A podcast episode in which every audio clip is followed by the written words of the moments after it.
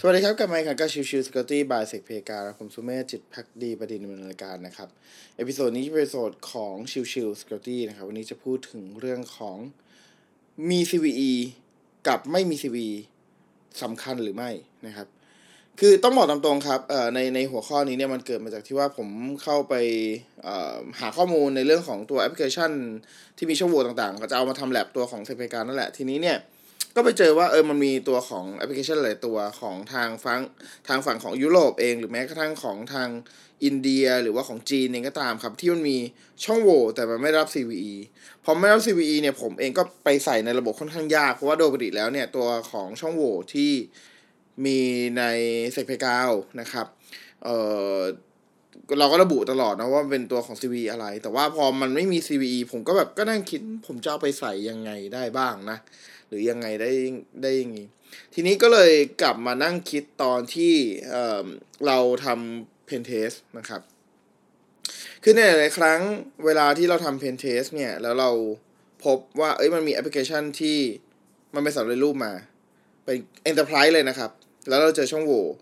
หลาย ๆ ตัวที่ผมเจออย่างเช่นตัวของ Stored Cross-Site Scripting File Upload Vulnerability File Upload หรือว่าตัวของ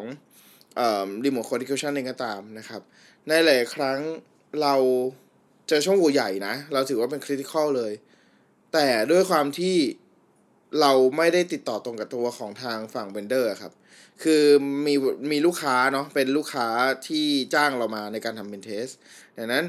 เวลาที่เราทำ pentest เสร็จเอ่อเราเจอช่องโหว่เราก็แจ้งทางฝั่งของทางลูกค้าใช่ไหมครับ แต่เช่นเดียวกันครับในตัวของระบบของลูกค้า คือเขา ไม่ใช่เป็นคนพัฒนาเองไงเขาก็ต้องส่งไปที่ vendor ในเรื่องของการ fix ช่องโหว่แต่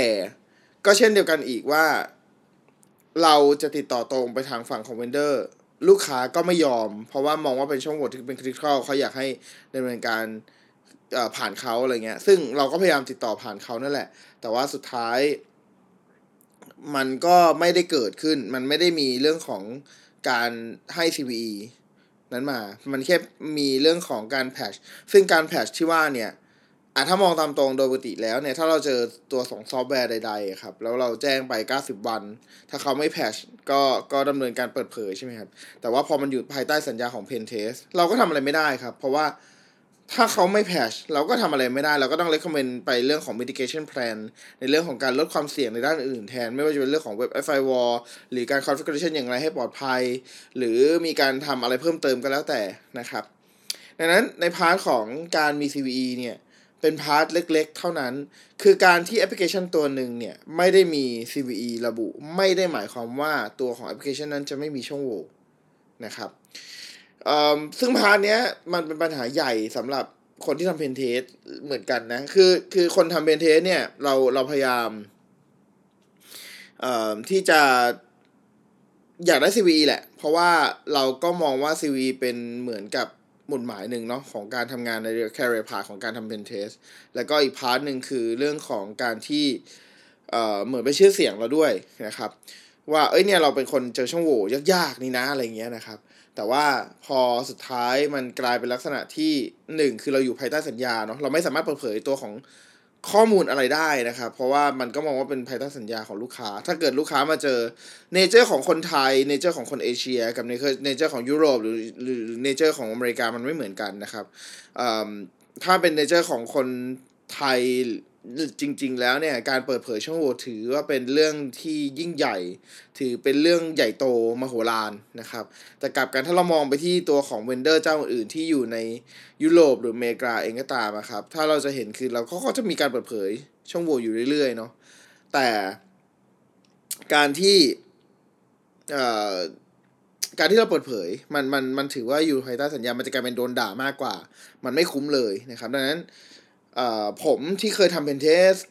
ในในในหลาย ๆ ครั้งที่เราเจอแอปพลิเคชันที่เป็น Enterprise เลยนะครับ ไม่ว่าจะเป็นฝั่งของ IT หรือ OT เองก็ตาม แต่สุดท้ายเราก็ทำอะไรไม่ได้ครับ เพราะว่าสุดท้ายมันอยู่ภายใต้สัญญาของลูกค้าเราไม่สามารถเปิดเผยลูกค้าข้อมูลได้ คือจะรีแดกก็ไม่ได้นะ เพราะว่าคือลูกค้ามาอ่านเจอเราเขาก็จะเห็นอยู่ดีว่าเราเออมีการเปิดเผยข้อมูล ซึ่งก็จะเป็นปัญหาได้นะครับ ดังนั้นคือ เราก็เลือกที่จะไม่เปิดเผยมันซะเพราะไม่เลือกที่จะไม่เปิดเผยมันซะ มันก็ทำอะไรไม่ได้ครับแล้วก็ไม่สามารถไปขอ CVE อะไรเพิ่มเติมได้เออเราพยายามติดต่อตรงไปหาทางฝั่งของเวนเดอร์เขาก็ไม่ยอมอะไรเงี้ยนั้นมันก็จะเป็นจุดที่ที่ทำให้เอ่อมันไม่ได้รับ CV ในที่สุดนั่นเองนะครับในหลายครั้งก็ได้แต่ทำใจครับ ก็ก็หวังแหละแล้วก็พยายามขอแล้วก็คุยกับลูกค้าหลาย ๆ ครั้งนะครับ แต่สุดท้ายก็จะหลาย ๆ พบหลาย ๆ ครั้งพบว่าด้วยความที่เอ่อ เขาไม่อยากให้มีประเด็นชื่อเสียงหรืออะไรก็แล้วแต่เพิ่มขึ้นมา แล้วการแพชของลูกค้าเจ้าใหญ่ ๆ ผมบอกได้เลยเวนเดอร์เจ้าใหญ่ ๆ ที่ที่ไม่ใช่อยู่สายแบบสายเทคโนโลยีจ๋าๆแพชช้ามากนะครับ ครึ่งปีปีหนึ่งอย่างอย่างต่ำอะไรเงี้ยนะครับดังนั้นมันเป็นอะไรที่ขอ CV ยากมากเลยเลยทีเดียว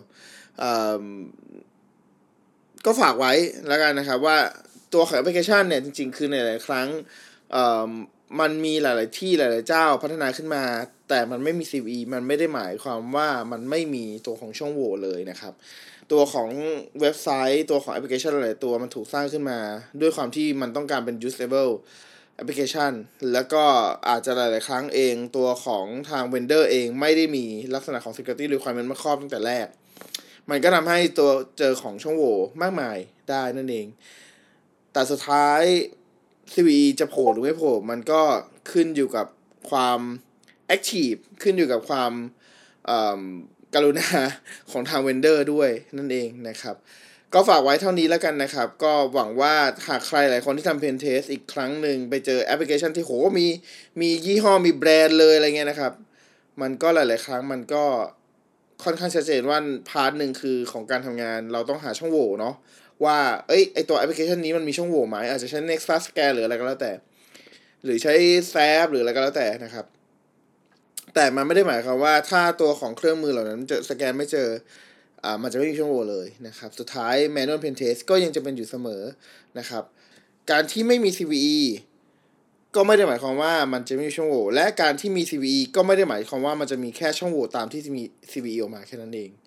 นะครับโอเค episode นี้ก็ประมาณนี้นะครับ ขอบคุณทุกท่านที่เข้ามาติดตามแล้วพบกันใหม่สำหรับวันนี้ลากันไปก่อน สวัสดีครับ